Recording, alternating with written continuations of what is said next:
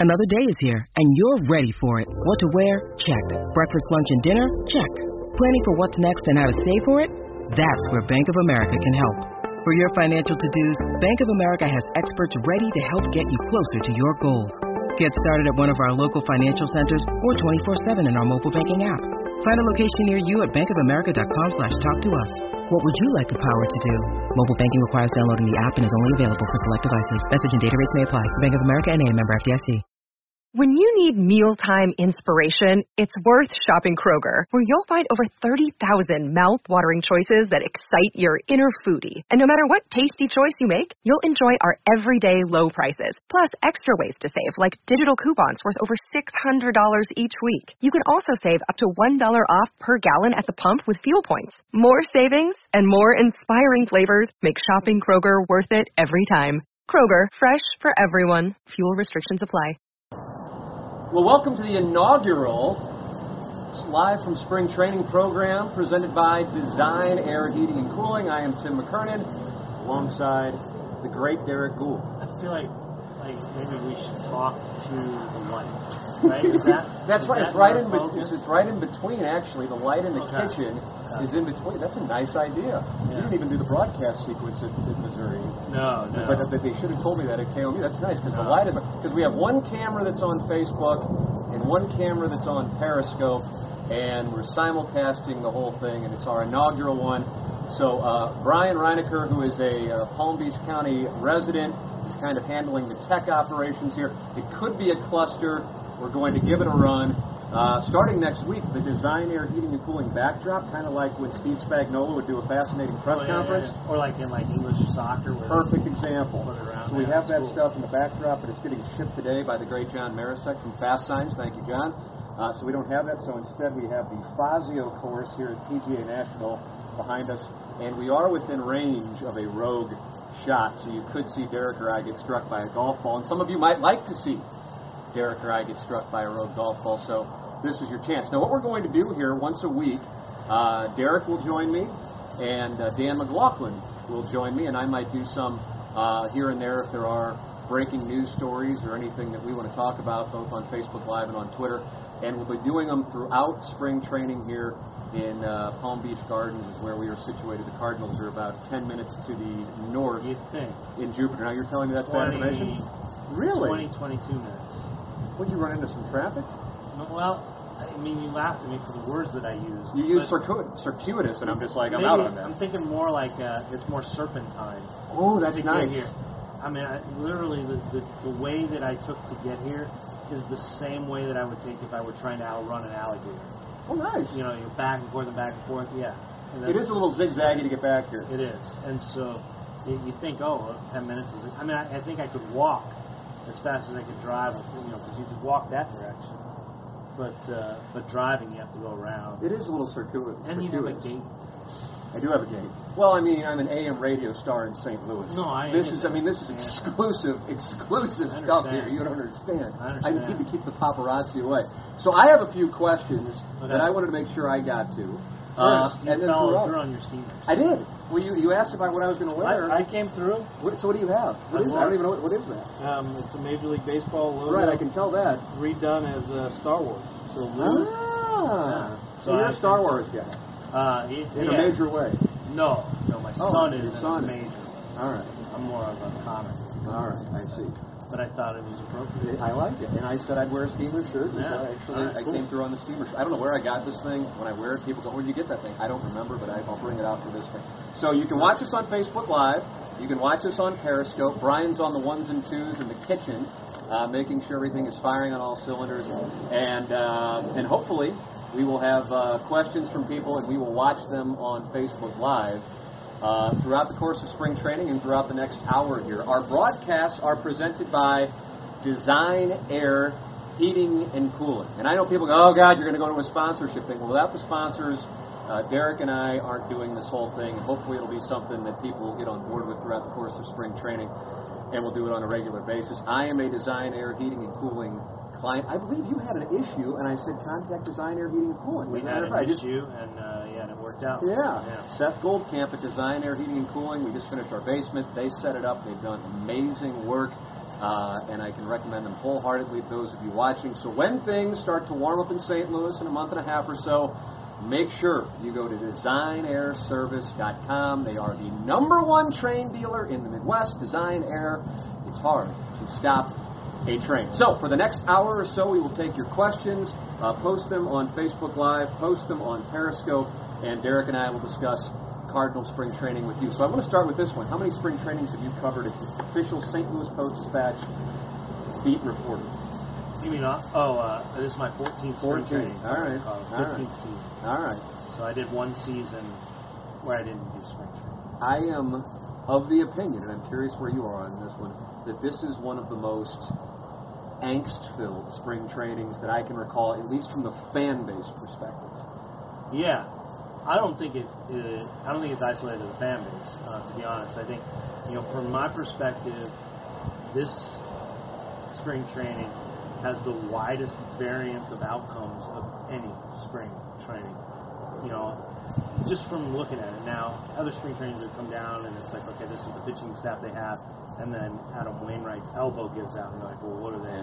You know, I mean, you look at that 2011 team um, before Wainwright's elbow goes, and you're like, this is a juggernaut. And then at the end, you're like, oh, well, where do they go? But still, I mean, Berkman and Pujols and Holliday, um, lots to like about that team. I think this is the one that has the widest, you know, kind of birth of outcome, widest spectrum of outcome. And it, I can't think of one like it. You know, um, trying to think through like cautiously optimistic seems to be the team, but are they sold on their ability to go out and win 95 games? I don't think so. Yeah, I've uh, I've noticed when I do an interview with somebody like Mike Matheny uh, here this week on the podcast, and there's so much I don't even want to listen. I don't care what he has to say. Either I don't like him, he's going to trust his gut. It doesn't matter what the numbers say, or the front office didn't put him in a position to have a great roster this offseason. Right. It's just a lot of negativity, and I don't recall that in my time as a Cardinal fan, although you know being a television reporter and talk show host, I don't recall that. You'd have to go back to like pre-McGwire in '97. I don't think there were as many avenues for negativity. That's true. That's right. So you yeah, you're to right. You're right. mind. You're right. Like, I mean, yeah, back then it was like message boards. right, or or letters, or emails, message Sound off section. Yeah, yeah. That's my personal favorite. Right, or uh, what was the other one? Uh, group uh, chat, the the the listservs. That's what they were called, listservs. Um, yeah, you, I mean, you, now you have far more avenues for anger, and I and, I do think it's uh, it's a multiplying factor. You know, um, you just have all these avenues where you can breed negativity, and so negativity goes there to multiply and grows and becomes this megaphone. Um, I, I have a hard time I always try to keep in mind that you know the, the vocal group is not the entire group. The vocal group is not the entire. Group. It is reflective of a percentage of the group, to be sure, and you have to be aware of that. But it's not 90 percent. You know, it's, it's probably more along the lines of just like everything else, or or 52-48 or 53-47. Yeah. Um, I, you know, I, I've been asked a lot about like what do the fans think of this team, and I, and I have to ask, well, we, the vocal fans are like, well, couldn't they do more? Couldn't they do more? And they, they have every right, and they have a lot to their argument. Couldn't they have done more? Yeah, they could have done more. Um, most of the fans are like, ah, let's see. You know, they seem to be. They, I think most fans recognize that how they start, what February, how they are on Valentine's Day, is not how they're going to be on Flag Day. Is not how they're going to be on October 1st. You know, this team, among the many varied outcomes that it has, is also constant change, which is interesting. Mm-hmm. But they have payroll room to add. They have prospects to trade. So it does seem like they want to use spring to evaluate what they have and then address on the go. I think one of the things. Should we talk to the camera? No, no, no. I like this. Okay. I'll occasionally do like kind of a nod to the camera, like when Joe Buck and Troy Aikman open up a game. Joe says he hates that shot more than anything, so he looks at Troy, kind of gives a little nod, and then goes, "Let everybody know I'm listening. I know you're out there, but I'm going to focus on my co-host. That's what I'm going to do. So that's a little. good. That's another. That's a little broad. So the you taught me to look at the kitchen lights. I like that. The buck nod. The buck nod is what I'm going to see. The buck nod lead. All right. Here is what I think is one of the reasons why people are frustrated, and this is across baseball in general. there are so many free agents still out there, Yeah. and some of these free agents seem to make sense for the Cardinals, whether it Yeah. be Holland or well, pick pick your poison. Really, you could even go if you want to do Hosmer, Moustakas for starters. Holland in particular, mm-hmm. and I think Cardinal fans know they said they were going to be aggressive in the offseason, and yes, Ozuna was a nice pickup. Don't get me wrong, but now there are still options out there, perhaps cost-effective options, and there's no movement. Why not when there seems to be a need? What did you say? Yeah. I well, can I offer you an interesting kind of anecdote? What do Maybe you got? to kind of speak to what you're talking about.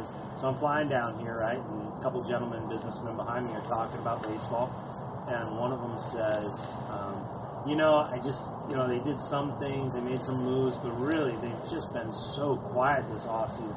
It's hard to get excited about what they've done." Another guy goes, "Well, you know." They, they, they had some needs. I guess they kind of addressed it, but nothing to get excited about it's like they don't want to spend money. And uh, then the other guy goes, yeah, they do seem to be saving a lot of money. It's it's just like they they they're real. They they have they know what they want or they know what they need to get better, and they're just not willing to do it because they just want to pocket the money. They were talking about the Cubs. Oh wow, that was a nice little twist right two there at Cubs the end. fans. I was assuming Yeah. this was a Cardinal discussion. No, two Cubs fans. You know, and I'm like, this is the same discussion that St. Louis is having. Um, I got emails in early, well, mid-December um, from Brewers fans who were so frustrated that their team had not done anything yet. Why are Brewers fans emailing you? Uh, I don't know. I get emails from all types. You're I don't know. really I don't know. I glad I'm not on that list. yeah, yeah, emails from all types. I, come on. Um, frustrated because, uh, uh, you know, they, their team hadn't done anything. Meanwhile, the Cardinals have been the most active team at the winter meetings. Fast forward five weeks later, and I'm getting emails from the Cardinal fans saying, Brewers are doing all this stuff. Right. Why haven't the Cardinals done anything? Yeah. Cain Yelich Day was like Yeah. a signature moment this offseason. Yeah, it was, and as it should be.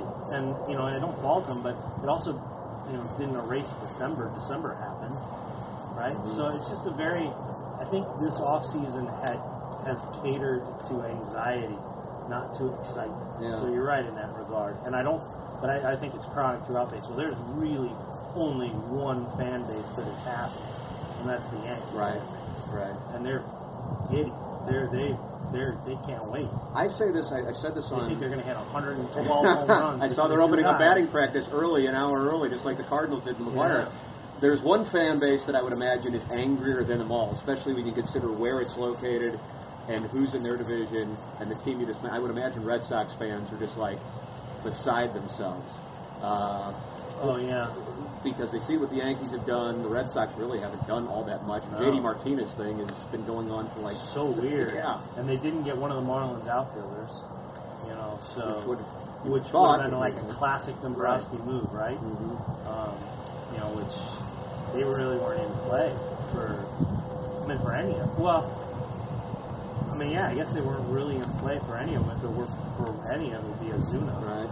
Um, and they, they didn't make that, and the Cardinals could have clobbered them and did clobber them with an offer. So, um, yeah, I mean it's interesting. I guess, yeah. I, you know, I don't know. The, the Red Sox nation is interesting, and I wish I had a better feel for it. I have so many friends that are Red Sox that, but I wish I had a better feel for sort of their group, you know, the hive mind there.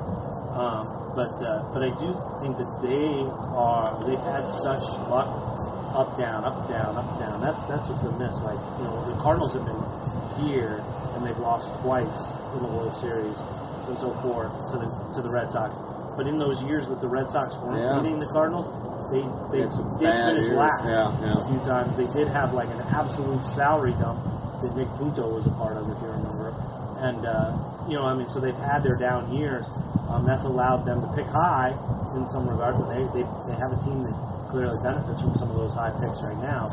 But uh, but yeah, it's a curious team that seems to go.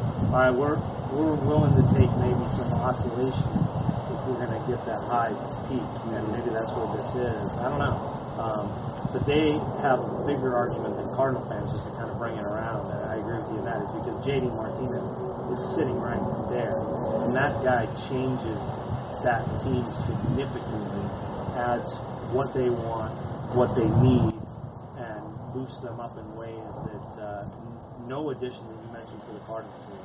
This is uh, an opportunity for you to ask questions. We'll start taking some questions here in a moment. Uh, so submit them. We have Facebook Live open. in front of us, and we'll start taking a look at some of the questions. One of the things I want to address, and if you haven't read it this morning the Post Dispatch online on stltoday.com, uh, you make your first appearance uh, at uh, the Cardinals spring training camp at Roger Dean Stadium yesterday, and who do you see but free agent Lance Lynn? Yeah, yeah.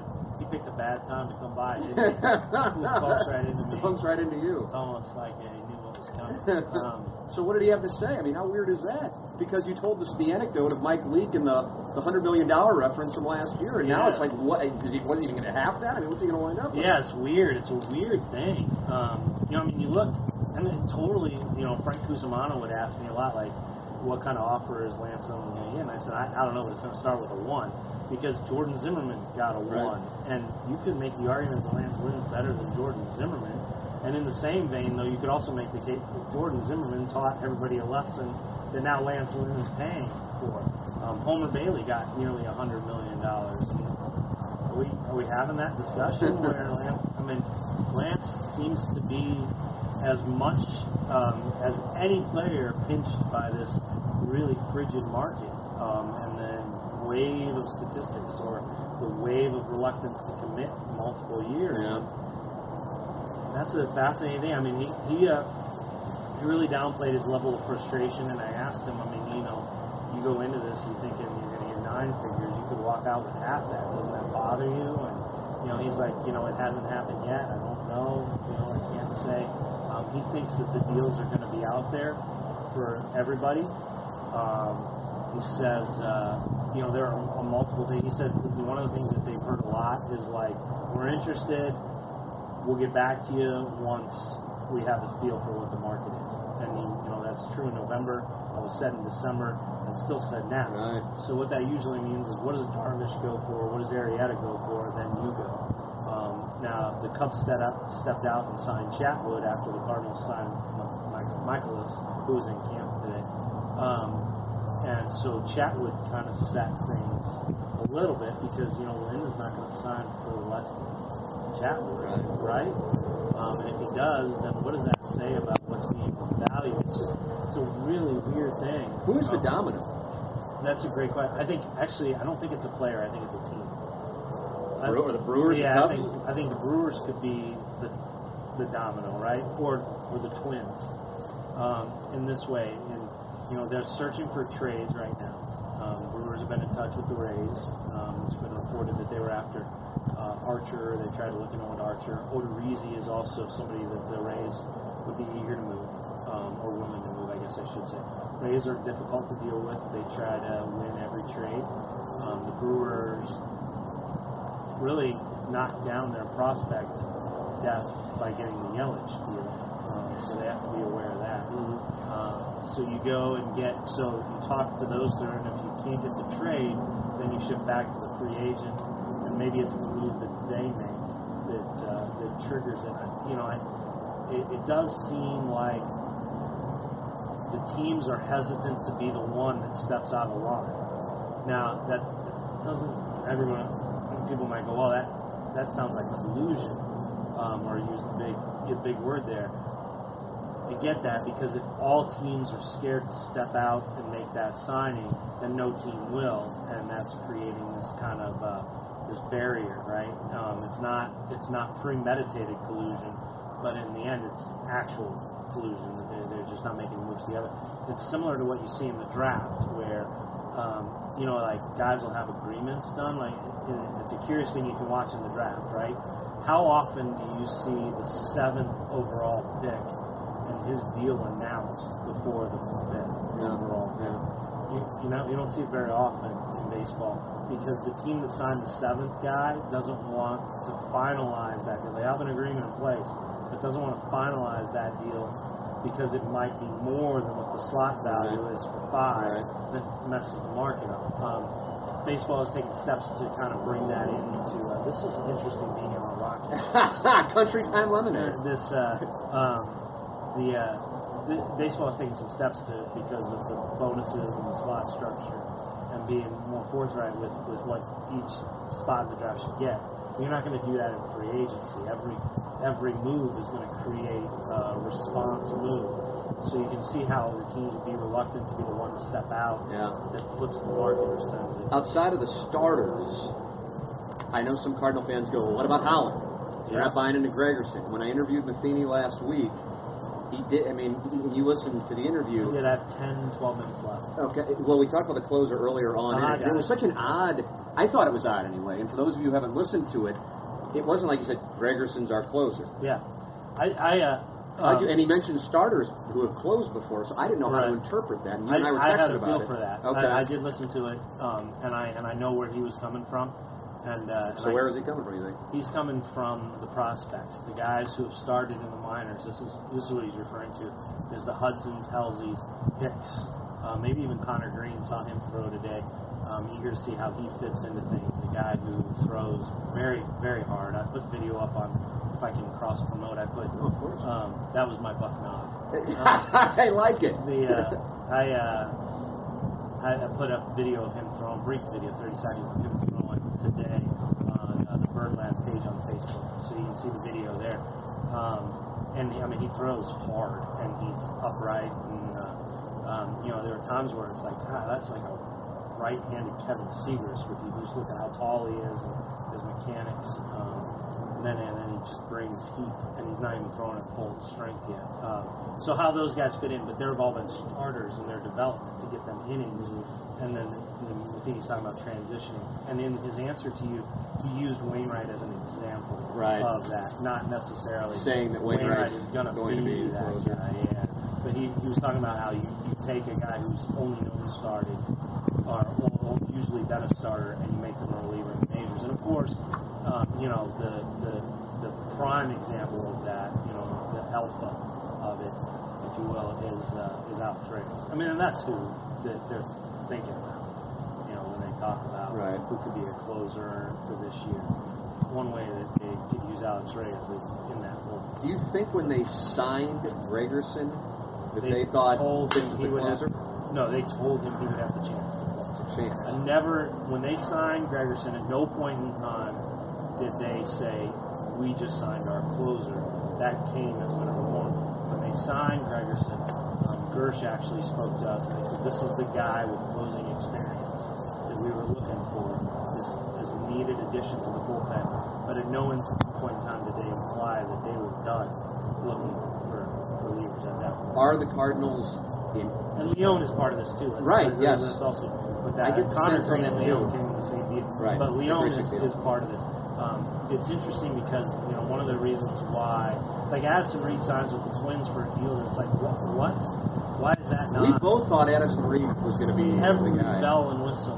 Um, you know, and one of the reasons why the Cardinals were hesitant was because of the workload that's had over the past few years. And okay, I get that. You know, they, they have first-hand experience or first-arm experience with the issue of overwork. Mean, they got a guy who's coming in the spring this year with a concern. I mean, Matt Bowman has thrown a lot. Yeah. And echoes of Kevin Siegrist and Seth Maness are in everybody's ear with how much work that guy has had. So I get it. And, and maybe, and it might not work out for them. They might watch Addison Reed in person close out four games against them for the Twins this year. It's highly possible. Um, but Leone, oddly, also has a lot of work. So I guess the lesson there is that it's all about the salary and the control, right? It's a lot easier to stomach Leone missing time, you know, in the remainder of his time because you have control and he's not making free agent money than it would be Reed missed time. Are the Cardinals in any capacity involved, on Greg Uh, I would imagine they are in the sense that Scott Boras is calling. Are they reciprocating his interest? I- I, did a lot of that in college, and it didn't necessarily lead to what I was looking for. But Oh no, please elaborate. No, it was essentially sitting on a patio with a guy in a Star Wars shirt. Same type of deal. This is, Okay. this is just 20 years later. Oh, okay. Yeah. so, so This is like it was at the yeah, Ashford this is, exa- this is exactly what it was going on at 500 South College Avenue in Columbia. But are there are there any are there any like if Except there, when we're drinking water. except we're drinking water and there's is- not is- things all over the table. But but are the are the Cardinals like if it falls here then is that or is it just like no we're, we got we I got mean, Yeah, I mean, I just don't. I don't know what it would have to fall to. Like, um, in your question, and please correct me if I'm wrong, but there's this implication that Greg Holland is this given, right? And let me ask it this way: Who do you think is, if the Cardinals had signed, um, they could sign one guy, who would you preferred they sign? Not cost, not anything, but just pure production, Holland or Reed. Holland. Really? Yeah. Why?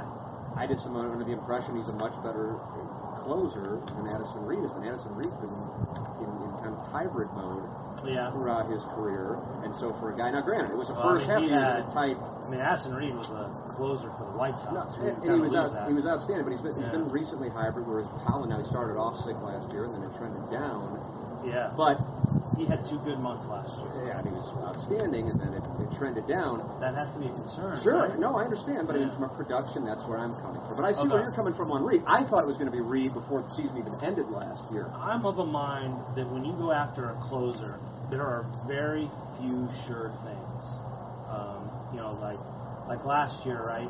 Um, you know, Raldis Chapman, and you think of him and Craig Kimbrel, and uh, some of these, you know, some of those like I don't, I like perpetually excellent closers. It's a very volatile role. I, I'm of a mind that if you want to get a closer, your best bet is to identify a guy who has closer production at, but hasn't yet been given the opportunity to close. Um, because if you go after a free agent who has a bunch of saves and he's not one of these perpetually excellent closers, you're going to pay for a guy who inevitably will lose his job. How much volatility have you seen in the closing role for the Cardinals? I mean, the Cardinals had one of the best closers in the National League, uh, you know, in Trevor Rosenthal, two years in a row. And in the third, he was overtaken by the all-time leader in saves for Korea. And then the next year, the all-time save leader in Korea couldn't hold Right. Onto the job. So, I, mean, I just think that we, you know, like the, the we could probably count on one hand the number of legit annual great closers, and then we could probably identify five guys who are going to be fantastic in that role given the chance. Far better to find one of those Right. five guys. I guess Like a Dellin Betances, right? Yeah. Don't you look at him and go, gosh, if he just was given the opportunity, you know, maybe Bryan Shaw to a certain extent. Um, you know, and I, I, I think that's that's the way to go. Is you make a closer, you don't spend the dollars on somebody who's already closed for a lot of. I think what I think where I'm coming from on this question is kind of like serving as the messenger for the fan base, and I don't Sure. think this is necessarily the wing of the fan base that, like MFs, anything that the professors that me post about the Cardinals, just because there's an angry constituency right now that's part of the wing of the fan base. But it's this. I think John Mozeliak said this to you. I know he said this to me when I sat down with him for the podcast, and and I thought that what he was going to say is number one, we want the impact back, then closer, and then maybe starter. Absolutely. And the way that he laid it out was one A, we got to fix the bullpen, especially the ninth inning. Yeah. One B, impact bat. And then you look at this point on February 8th, and you go, did you really accomplish your mission? Yeah. And then if you didn't, and there's a guy out there, that's what then makes the fans who are already going into it going they're hoarding money. It, in their mind, I think it builds case. Absolutely. So that's where no, I'm. I, I, I totally get where you're coming from, um, and it, and it, I, I understand that like signing Greg Holland would seem to assuage that concern. However, none of his saves from last year apply, and I guess that's the thing that I'm trying to think of is. Um, is he the certainty for the ninth inning? Um, because he's going to cost a lot of money, maybe less than expected, Right. but still pretty. good. I mean, he's going to cost more than Addison Reed, right? Oh, yeah. Addison Reed was a good buy, but still seventeen million dollars, right? Um, Juan, Nica- Juan Nicasio is a great example, right? Juan Nicasio is a guy who you watch pitch. We watched him pitch in, in September, and you think, man, that that's a guy who, given the opportunity, might thrive in the ninth. Now, you're not going to feed him the ninth. You you'd say you have it as a lease to own. Um, but if he owns it, it's be pretty good. Right. And I, I dare say he might be better than Greg Holland. Um, I just, you know, in this market, I didn't see that sure thing guy with the closers. I mean, the guys who had been closers. Um, Holland was as appealing as anybody because you figure his price was going to be more appealing than Wade Davis. Um, but regardless, in both cases, whatever team signed them is going to be signing them for and paying for saves that the previous team got. Yeah. And that's just a tough thing with the ninth inning because it, it is so fragile. Um, it, I just I think the time is better spent identifying somebody who hasn't had that opportunity and going out and get them. Right now, today, who is that? I mean, look, Colorado has a hundred million dollar bullpen right now. We'd be we'd be naive to think that a few of those guys maybe would have been of interest to the Cardinals and just went out there. Or Shaw, you know, I mean, you saw um, saw the Mets sign some guys, you know, for reliever Swarzak, for example. Um, some of these guys would have made sense for the Cardinals and signed elsewhere. Today, you look at that free agent thing. Here's here's here's how I put it. If I were to tell you that you could sign Greg Holland for let's say two for 25, let's make up a number, or you could sign Andrew Cashner for one for 12, who would you like in the ninth inning? Yeah, I see what you're saying. Yeah, yeah. You know, Andrew Cashner is a starter, um, has been a starter. What if you go to him and say, man, remake yourself as a closer, go make some money? You know, you have that opportunity here. I mean, that he, he might be pretty good. You know, he certainly has the traits of a guy, and then you would protect the Cardinals from future injury by having Cashner on the team. Um, right? He's the guy who broke hands. He did. Yeah, he did. He did. uh, He uh, what, Holliday, I believe, was yeah, uh, one Holliday of the. Diaz. Uh, yeah. Um, but but there's a guy like okay, the market for him as a starter has not yet developed. It could once all these other guys run. But you look at what he does and go, well, maybe this could be the closer, um, or at least some kind of factor late in the game. Give it a go. And and I think there's sense that that makes more than going out and getting a guy who whose saves are behind. Okay, I follow you on that. Well, let's go to some of the questions here because I wanted it to be uh, as Q and A uh, as possible. So I'm on the Facebook Live. Let's see. Uh, Holland's annual value is meaningless, in my opinion. The issue is the years. If they could get him for two years, I wouldn't care what they paid him. That comes from Dave Newman. Uh, Derrick, your response to that? It's not Dave Newman's money. I don't believe it is. I, I don't think he's a minority partner. Oh, okay. Well, I mean, I, it, you, look, years are the issue. I, I say that flip, but I mean, years are the issue. That's that's part of what's frozen the marketplace. It's not the money. Teams will pay higher AAVs. They want shorter years. So I get I get what Dave is saying in the sense that two years is not so bad, but two years for 30 million is still 30 million dollars. And if you get 12 saves, 15 saves from that, and then all of a sudden, you know, in 2019, um, Ryan Helsley's your closer, have a 15 million dollar setup, man. What? I mean, is that really the best use Right, of the money? right, right. And I understand where he's coming from. I just, it, it to me, and I felt this way going in, um, and I just feel this way in general, is that you invest in future production, and so often with closers, you're investing in past production, Yeah. and you have to take, take that into account. I just, I think here is here's what I, I could be wrong. I'm trying to get inside the mind of the fan base because I think I see it as well. If the, the president of baseball operations in October, November is saying the bullpen is our top priority, Right.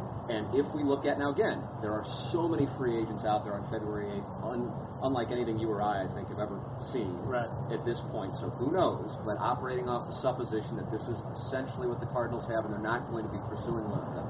And the ad is Gregerson, and then April and May rolls around, and the Cardinals are blowing games in the ninth inning again. Absolutely. You're going to have an angry fan base going, "Damn it, we knew this was coming. You didn't tend to it, and here we are again, stuck." But not. But part of the factor in that equation is that, and that we may never know, and it's our job to find out. And I, I try. Um, is who they missed them. Yeah. That's what I wondered. You so when he was sitting there telling yeah. me 1A is bullpen, I'm curious. He was. I can't imagine. I mean, like Morrow- Luke Gregerson, then we're good. Brandon Morrow's an Yeah. example, right? Okay, Brandon Morrow signs with the Cubs. Now that's a guy that the Cardinals, you know, spend some time talking with his agent about, right? That same agent as Addison Reed. Um, Addison Reed goes to the Twins. Um, the reason why the Cardinals weren't in on him we talked about earlier, but Brandon Morrow, you know, were they just have just been trumped, or Right. maybe he wanted to be a Cub and not a Cardinal. Um, you know, there are there were numerous relievers out there that had the Cardinals signed would be changing this conversation, correct? Oh yeah, absolutely. And so we again would be naive to think they didn't try. It's just possible that they went elsewhere, and this is what the Cardinals were left with. The Cardinals got to a point where musical chairs have been played, and they were out. The relievers that they wanted at the prices that they wanted were gone. And uh, okay, all right, well now we have to adjust. That trade for Leone. I mean, look, we did a podcast for the best podcast in baseball um, one morning, and I said I, I have yet to understand how, if they're eager to move one of their outfielders, they were unable to do so for help in the bullpen. It just it didn't compute with baseball. Baseball, you would think that a Stephen Piscotty, you know, having had talks already with Oakland about members of their bullpen, that there would have been some kind of reliever yeah. involved in that, or that if you're going to trade um, Mag Sierra or some of these other guys, that you, you get a reliever in return. And I understand that Ozuna, you know, um, would have come along with high prices, Ziegler and all that. Okay, but you would have thought they would at least acquire some depth. And then a few hours later, they traded Grichuk for Leone and Greene, and you're like, okay, well that's the That- that- You know, in baseball, the Cardinals had an abundance of outfielders, and it just even in this frigid market makes sense that they could flip one of them into some kind of reliever, and they didn't mention. it. Let's see what we got in here. Uh, got a bunch of questions, and I want to try and get through as many as possible. Uh, would the Cardinals have any interest in Mike Moustakas on a short-term deal if that was an option? That comes from Sam Hazeltine. Sam Hazeltine. Sam, hello. a ginger. And therefore, Michael Moustakas will not be joining the club. Tell me the If you want to be difference. concise, uh, and that answers it, and that answers it. Tell me the difference between the two. I saw you lay out those numbers. Boy, your chat, by the way. If you don't read Derrick's chat, that is like I'm like, oh, that was nice, and I'm like, oh, that was a page, and then I go, oh my God, there's like nine more pages. Holy crap! I typed that. I guess so. Like intense, but it's that's, Well, like, that's like that's like advanced baseball. I mean, if you're gonna, if people are gonna come to the They do, but it's time. so good. It really Well, is. It really is. It's uh, still up there on STL today. What, what, what day did you do it? Monday. On Monday? Yeah, that's, uh, that's good stuff. Is there a pitching prospect that the casual fan might not know about that has a chance to make a strong contribution to the major league team this season, whether it would be right out of spring or after a mid-season call-up? It seems like there's a variety, and all their last names start with an H. Am I correct? That's from Jamie Mancuso. Yeah, the Triple H team. Yeah, Triple uh, yeah. Hunter Hearst Helmsley. Yeah. Um, what? That's in reference to the WWE. Oh, I is that their apologize. names? Yes, yeah. Oh, okay. Well, that's, that was the character's name. Character, I apologize, Larry Nickel. Got Real it, wrestler. got it, got it. Real wrestler. Right. Yes, they are Hicks, Hudson, and Helsley. Helsley draws comparisons to Trevor Rosenthal. Throws hard. Um, has I mean, just everything is hard, hard. Uh, has uh, has experience as a starter. Did very well. Um, Dakota Hudson is a sinker ball machine. Um, has one of the best sliders in the organization. So we're talking either a guy who can come in and do like the Bowman Maness role, long relief, or throw a little bit like um, you know like a Russ Springer did that kind of guy. Uh, and then you have Hicks, who has the highest, maybe highest ceiling of them all. And you know, in the corridors of Busch Stadium, they whispered his name as the future closer. Really? Um, real athletic guy. You know, you, you see him, you watch him, and you think Chris Archer with velo- with more velocity, uh, 100 mile an hour guy can sustain it. Um, he is the guy who. This is always a good thing when you hear about prospects from other teams first before you hear about it from the Cardinals. Does that make sense? Like, Yeah, yeah, yeah, yeah, like, yeah, yeah. Um, you know, you ask But it's around. not the Cardinals hyping up somebody unjustifiably. yeah, So. yeah. You ask around about prospects all the time. I just like talking about like what do they see, what do they see. And when uh, when another team, I remember being at the winter meetings and they said, you know, one of the guy we're asking about, and a lot of teams are apparently trying to get um, is a low A guy named Hicks, and uh, the Cardinals are just resistant to giving him up. It's no secret what everybody thinks this kid could be. Um, you know, he, he said a little surprised they won't trade him, but obviously it speaks to everybody having the same kind of evaluation Yeah, how good he of is. how good he is. Okay, well, that's yeah. good uh, knowledge. Yeah, we hear a lot about him, but there's a little breakdown. Yeah, I don't think. Connor Greene. I mean, I just saw him pitch today, so it's kind of fresh in the mind. But I don't think you dismiss Connor Greene because you know they're going to get a chance um, to see what kind of role he fits. Um, you know, versus with, with Toronto, what he was. Uh, hi, Tim. Uh, you're the best. Do you have a cute Aw. backpack like Goold? Also, if so, what kind? I want one too. That's from the shy oh, play my baby. backpack. There it is, Derrick. Would you like to tell the audience about your boy? That really is nice. And do you have pins all over I it? do. What do you have going on here? They have What do you pins. have? Colorado. Yeah, I see that. Yeah, Colorado. University of Missouri, the Shield, Uh, crest, oh, City yeah, of St. man. Louis uh, emblem on there. I see. yeah, a little uh, Captain America sub pop. Chess. Are you a chess guy? World chess. I like. That's where I chess, interviewed yeah. Matheny. Yeah. How about his explanation? well, if you it's right at the end where he talks about he learned chess because of the concussion. thing. Yeah, we've talked about it. Yeah, Yeah, and yeah, he learned to it try under to language because of mind. that. Well, I guess Yeah. he learned that way back when. Spanish, right? Spanish, Took and then uh, and then to play the guitar. And this, Oh, he claims that this is because of the concussion stuff. This is what he instructed to do. Yeah. My mind just you know does nothing, and he's learning languages, chess, and playing the guitar. Yeah. So. God, God bless him. So there's Derrick's pins on there. Yeah, you got Sky the, Play, see, baby. you got the shield from. Uh, I just went and visited England, so I was able to get a shield from the college I went to.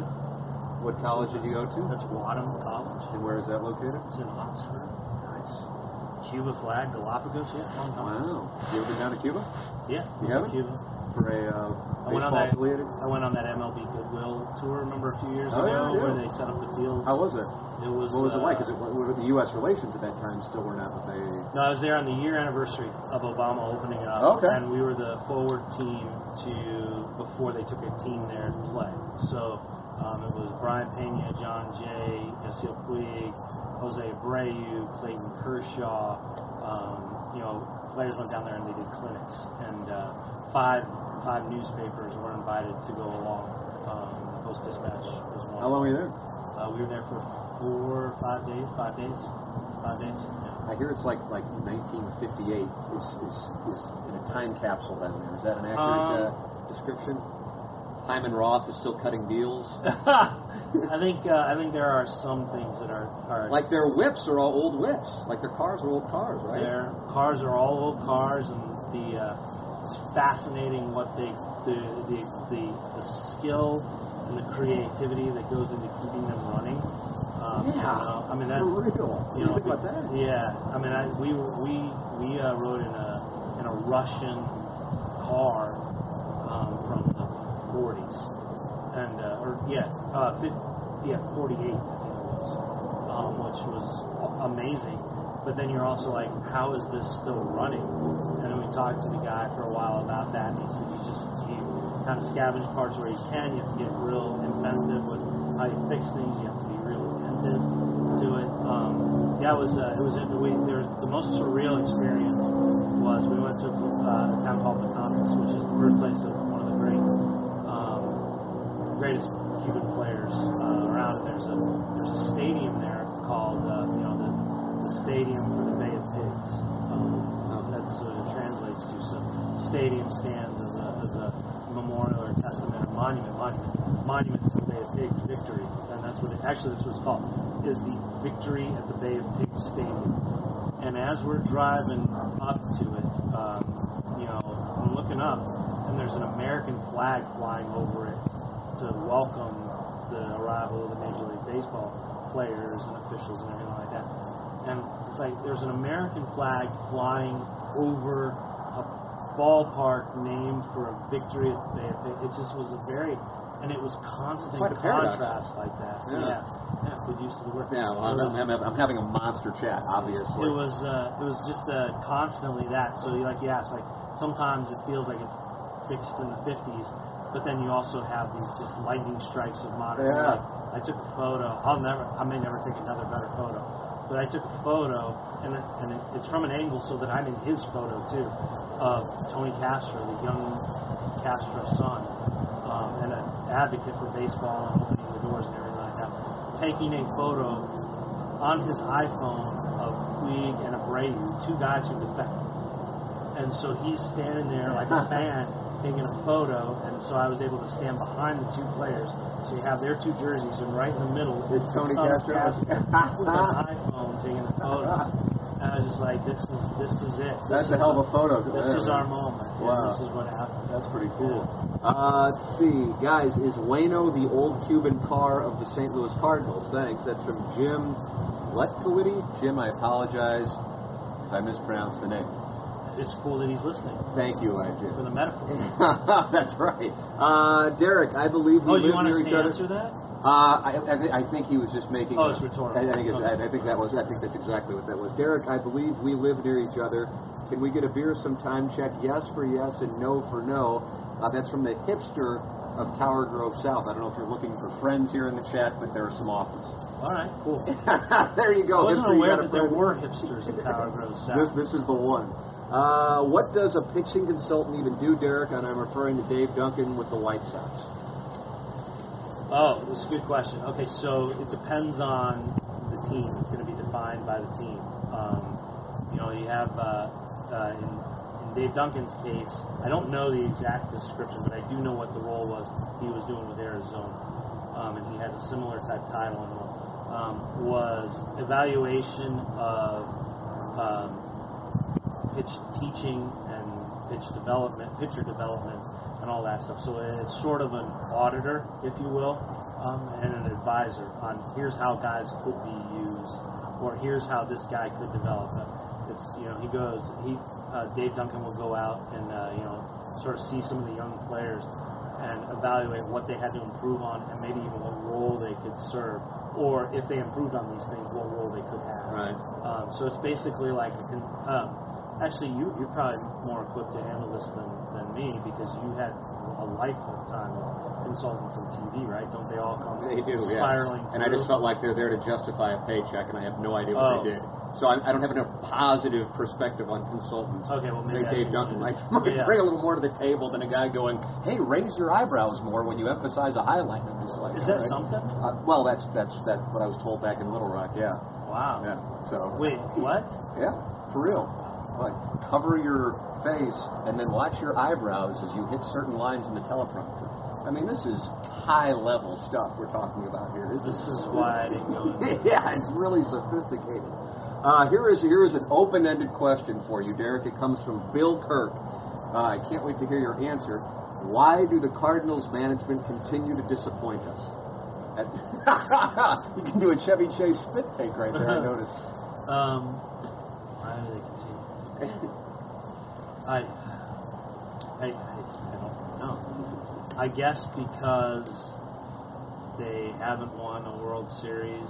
I, I, I don't know. There's a lot of different ways. I mean, we could get we could get really deep on this. Uh, why do they continue to disappoint? Because baseball is constantly a game of failure. Um, why do they continue to disappoint? Because they cannot bludgeon other teams into giving up their best players. Um, because the front office doesn't have the Jedi mind trick to uh, force uh, free agents to take their price. Um, I would suggest that the real kernel of the truth of the answer why they continue to disappoint is because the Cubs are good. I think that really is one I of the reasons for this. reason. And yeah, because like the if this were the Pirates appealing. doing this, and it's the Cubs, and the Cubs are appealing, and the Cubs are sexy, and the Cubs have Joe Maddon, and the Cubs have a lot of things going for them that the Cardinals always did, even the style of play. And I think that's why. I think it's because they're not the Cubs. is this the year Carson Kelly plays more, or does he learn some first base to get some ABs? That comes from the great Billy Shack lady. Uh, Billy's a wonderful stick. He'd be out here and he'd fire a 68 here. at this course. Really? Billy's a stick. That's right. Can, can we can we take a quick moment to Sure. talk of course. about the oh, it's a, this is a free for all. Let's talk about the uh, the development or uh, community that is right here, just to the north of you, and the name. Iron, Ironwood. Oh, Ironwood. Yeah, yeah. Like pick one. Which are you gonna be? nice. I didn't think about that. You're Like- exactly right. Well, they're in between clubs. It should be called hybrid. Yeah, it should be called hybrid. it should be called hybrid. I'd be all right with that. But I'm driving by going Ironwood. Ironwood. Pick a club. Seriously? Let's go. Let's pick Yeah. a club out here. You can't, you know, can't. Um, so the, the answer about what was it? Oh, Carson, Kelly's Kelly. playing. Carson time. Kelly playing play first more. base to get more ABs. Um, okay. Uh, let's let's let's do let's have two conversations All right. here. Yes, Carson Kelly will play more than last year. Um, that's the idea. Uh, Carson Kelly can also play third base, and he would be an idea uh, up in play there to get his bat or to get the other guys rest. I do not understand this idea that first base, base is this depository for any player. Well, why does that persist? Because first base, if you look around, just look around baseball, who's playing first base? I don't think Paul Goldschmidt is moonlighting at first base. Only Anthony Rizzo is moonlighting at first base. Miguel Cabrera, Joey Votto, these guys are first basemen. Um, and oh, by the way, any of them could win an MVP at any point in time. First base is a land of giants. This is if you are a team in contention, a lot of times you look and go, yeah, they got a first baseman batting in the middle of the Yeah, order yeah. or a prominent spot in the order. Um, first base is not where Yadier Molina goes to get a day off.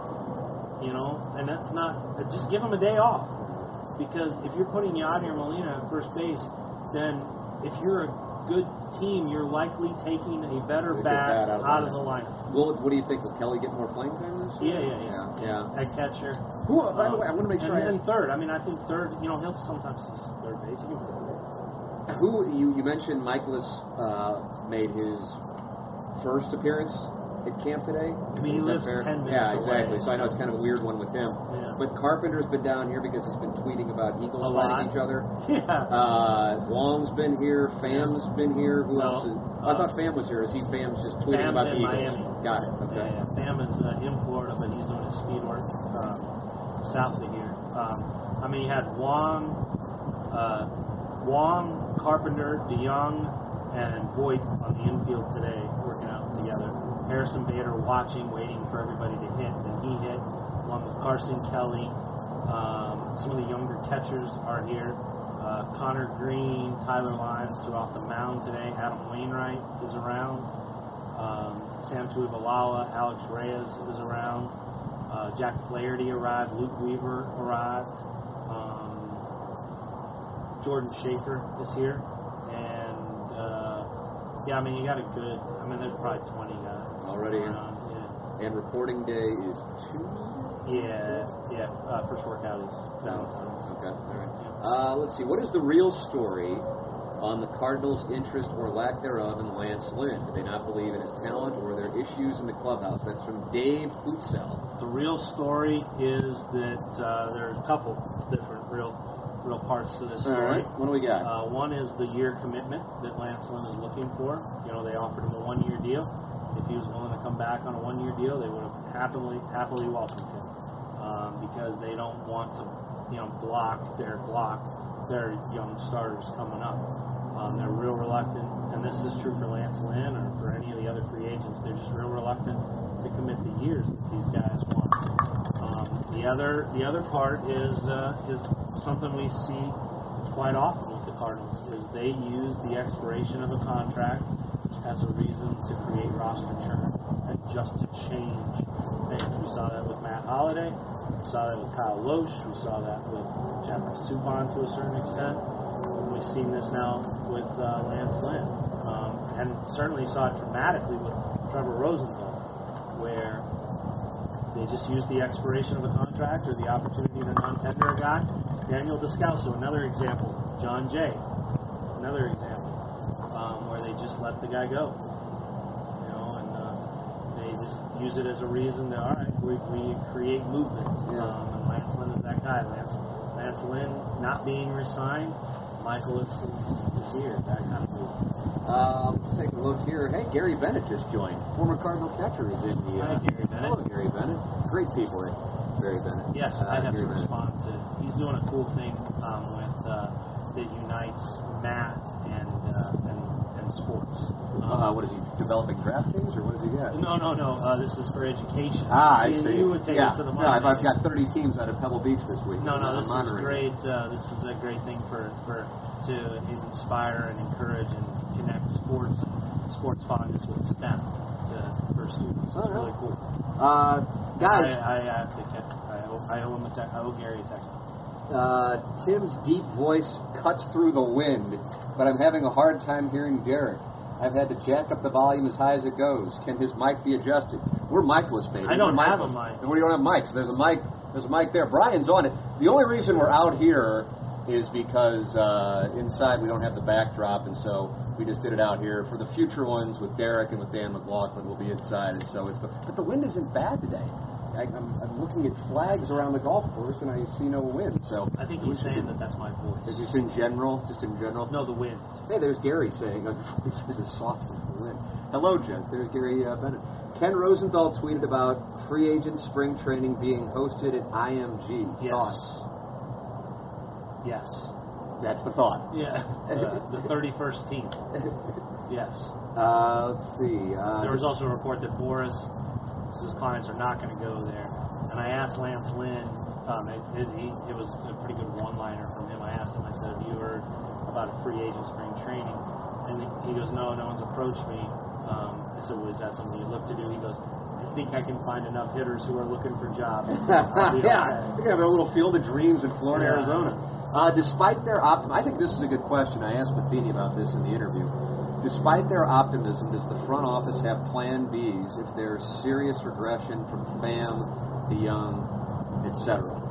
I think that's a fair looking out at the 162 game schedule. Going, God, they got something from these guys. Is it realistic to think that that's going to be repeated, and what is the net if there is a major regression? How do you answer that one? Because I, I feel like I hear that a lot, and I asked Matheny about it, and he said, "You know me, Tim.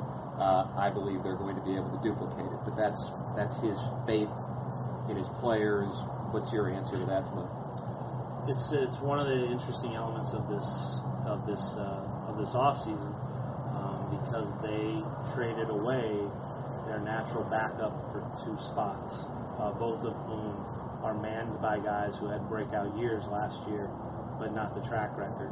Uh, you know, Paul DeJong had an exceptional year. There's every reason to believe that you know he's a talented player, really talented hitter has worked really hard to become a reliable shortstop. Saw him working on that today, and actually I'm writing a story for tomorrow's paper about him. Um, though not necessarily about like can he do it again, but um, you know I I had a chance to spend some time with him over the last few days talking about just the season ahead, but also his interests. Um, but you know his natural backup was Aledmys Diaz, and Toronto had Aledmys Diaz. Uh, Tommy Pham, you know, had a tremendous year, a year unlike any that it had had had in uh, 126 seasons with the Cardinals. Um, the seasons that most compare to what Tommy Pham did was like peak Ray Lankford. Um, so you're talking about a really quality year, right? But you know, can he do it again? He's had injury history. He's obviously got the eye thing. Cardinals have bet big on him, turned center field over to him, while also then trading his natural backup to Toronto. Right. It's like it's like Toronto has the Cardinals Yeah. insurance. Yeah. Um, you know, and Randall Grichuk there in center field. So I think it's very interesting. I think you could make the argument that Tyler O'Neill is Randall Grichuk. He can play center, and Harrison Bader is there to play center and everything like. So they're covered. Um, but the question is, would you feel better if there's an injury turning one of those spots every day over to one of those Right. guys, or every day over to Randall Grichuk? Right, right, Uh, right. that's the Cardinals have given their answer. Um, shortstop's trickier. Um, I mean, shortstop. people are going. If DeJong gets hurt, is it Greg Garcia? I mean, is that is that where it goes? yeah. And that's concerning. I mean, there's not, it's not, not a shot at No, I- Garcia. It's just like that isn't going to get it done. Yeah, I think I think in some ways it's Garcia for short term, um, and the Cardinals will stash their long term answer at AAA, like they did with Pete Kozma a few years ago. You know, if, if, Jhonny Peralta was injured, you had Pete Kozma at AAA playing every day and ready to come up, and he would just come. Um, Munoz, the guy they got, the Cardinals got from Oakland, could be that guy. Uh, but it's not the young. It's you know, it's it's a power sap. Whereas Aledmys was a you know, I mean, he had success. He had been an all star. He can hit the ball. Um, you know, at his best, he, he can really hit the ball. Um, so it's just an interesting thing that they've left themselves somewhat open. Um, it's a little, it's far easier to see how they could stay in house and solve the center field situation. With shortstop, they'd be, they'd have to do something else. Let me ask, because this this applies to the Cardinal infield defense. Jose Oquendo and his return. Yeah. So many people uh, fascinated by a why he wasn't around, b why he is back, and then c the impact he will have. Yeah. Your thoughts on all three there? Uh, a, you know, he had a significant injury that we that seems to be glossed over. I mean, he could not be on the field. Um, you know, he, he couldn't move. Like it or not, at third base, you do have to move. And at some point in time, whether the Cardinals would ever articulate this or not, there was a liability issue, right? That guy's injured on the job. He can't move. Um, he needed a new knee and um, they talked to him about being on the bench. And his line, which he told Rick Hummel, and I was there, I remember when he said it. He said, "I don't want to be half a coach," and he didn't mean that as an insult to the bench coach. It just meant that that to him was doing half the job that he could. Um, he felt, you know, I'm going to be a third base coach. He has talked for years about wanting to be a teacher um, down here. Um, you know, in a Kissell type role, working with the young guys, and he has always relished that. We always saw him spend that extra time. He would finish with major league spring training in the morning, and you would still see him sometimes in the afternoon out watching the minor leagues. Yeah. This was when he was third base so he he often talked about how he wanted to do that. So you had these things playing off each other. Is they the Cardinals had a had an I mean he had an injury and they had to figure out what to do with him, and then he's like, you know, maybe it's just time to be the teacher and the frustrations and everything, um, you know, that he had, or The theory from some, and it's fair, let's have the discussion on it, is he didn't like Matheny, didn't like that he didn't get the job, there was resentment there, and he's just a like, long time to fester. right, yeah, considering I mean, he's around for what four or five seasons. Yeah, five seasons after. Right. Yeah. So now he's back. He was he foisted Curb Your Enthusiasm reference on Matheny. So the way that went, that's a good transition. The way that went is in August of this past year. I think it was August. Um, Mozeliak flew down to Florida to lobby To come back in 18? To, come back. It's time to come back. What What do we have to do to get you back? What is the situation you would come back for? What role? How, how does happen? And then um, after the season, after the Cardinals season ended um, earlier than they wanted, uh, Mike and Mo came back down here, met in person with Oquendo to talk to him about what's what would be the situation to bring you back. Um, I think in a, in, a, in a very revealing and self-deprecating way, uh, Mozeliak probably answered the question best when he was talking to the fans at the Winter. And he mentioned that a year previous, he, he did do this, a year previously, he somebody had asked about not having Oquendo on the staff for another year, and he said, he goes, know, Jose has, has, has expressed to us what he wants to do. Um, you know, had to get his health right. He, he wanted to be a teacher, staying in Florida was appealing to him. Um, and Mo said, I, I think we're going to be all right. Like he said, I think we're going to be okay. We're going to be good. You know, I think I think you'll see that we're we're going to be good this year he said, a year ago I told you that without Jose, I think we're going to be good. I was wrong. Huh. Uh, he goes, I had that wrong, and you know the questions were right. Uh, I thought it was a pretty, you know, I mean he was being self-deprecating, but I also thought it was revealing that, um, you know, in June we all saw, and those of us who know the, the Cardinals well and fans who who pay a lot of attention not just to what happens on the field but what is said. Um, in June, I think we all saw the front office patience run out. And while yeah. there weren't that, that press conference. the press yeah. conference and the great reorganization. And while there wasn't the lobbing off of jobs and the you know the, the big dramatic display and everything like that, within those comments, Mozeliak made it very clear that he had given everybody enough time, and it hadn't worked, and it was time to move on. And from there forward, the uh, the the the expiration date on getting chances was a lot shorter. Yeah. Um, and then we saw that. I mean, I, and I, I don't think that that has passed. Let me ask you about uh, the two other new coaches that will at least get the most attention. Of course, Mike Maddux. Uh, is he down here? And, and Haven't seen him. haven't yet. seen him yet. No. We were just talking about that today. I don't know when he's going to All right. And of course, retire 51. Uh, Willie McGee. McGee. Uh, what do you anticipate seeing his involvement this spring? Uh, Everywhere. everywhere. He's going to be involved in hitting, base running, and outfield.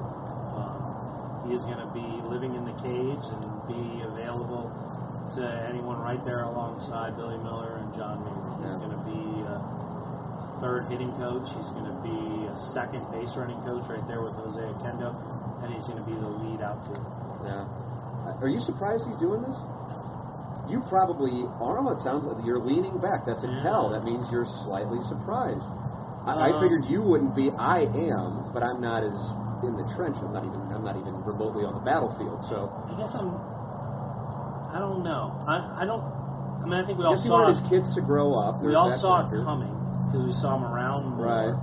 We sort of saw this natural evolution.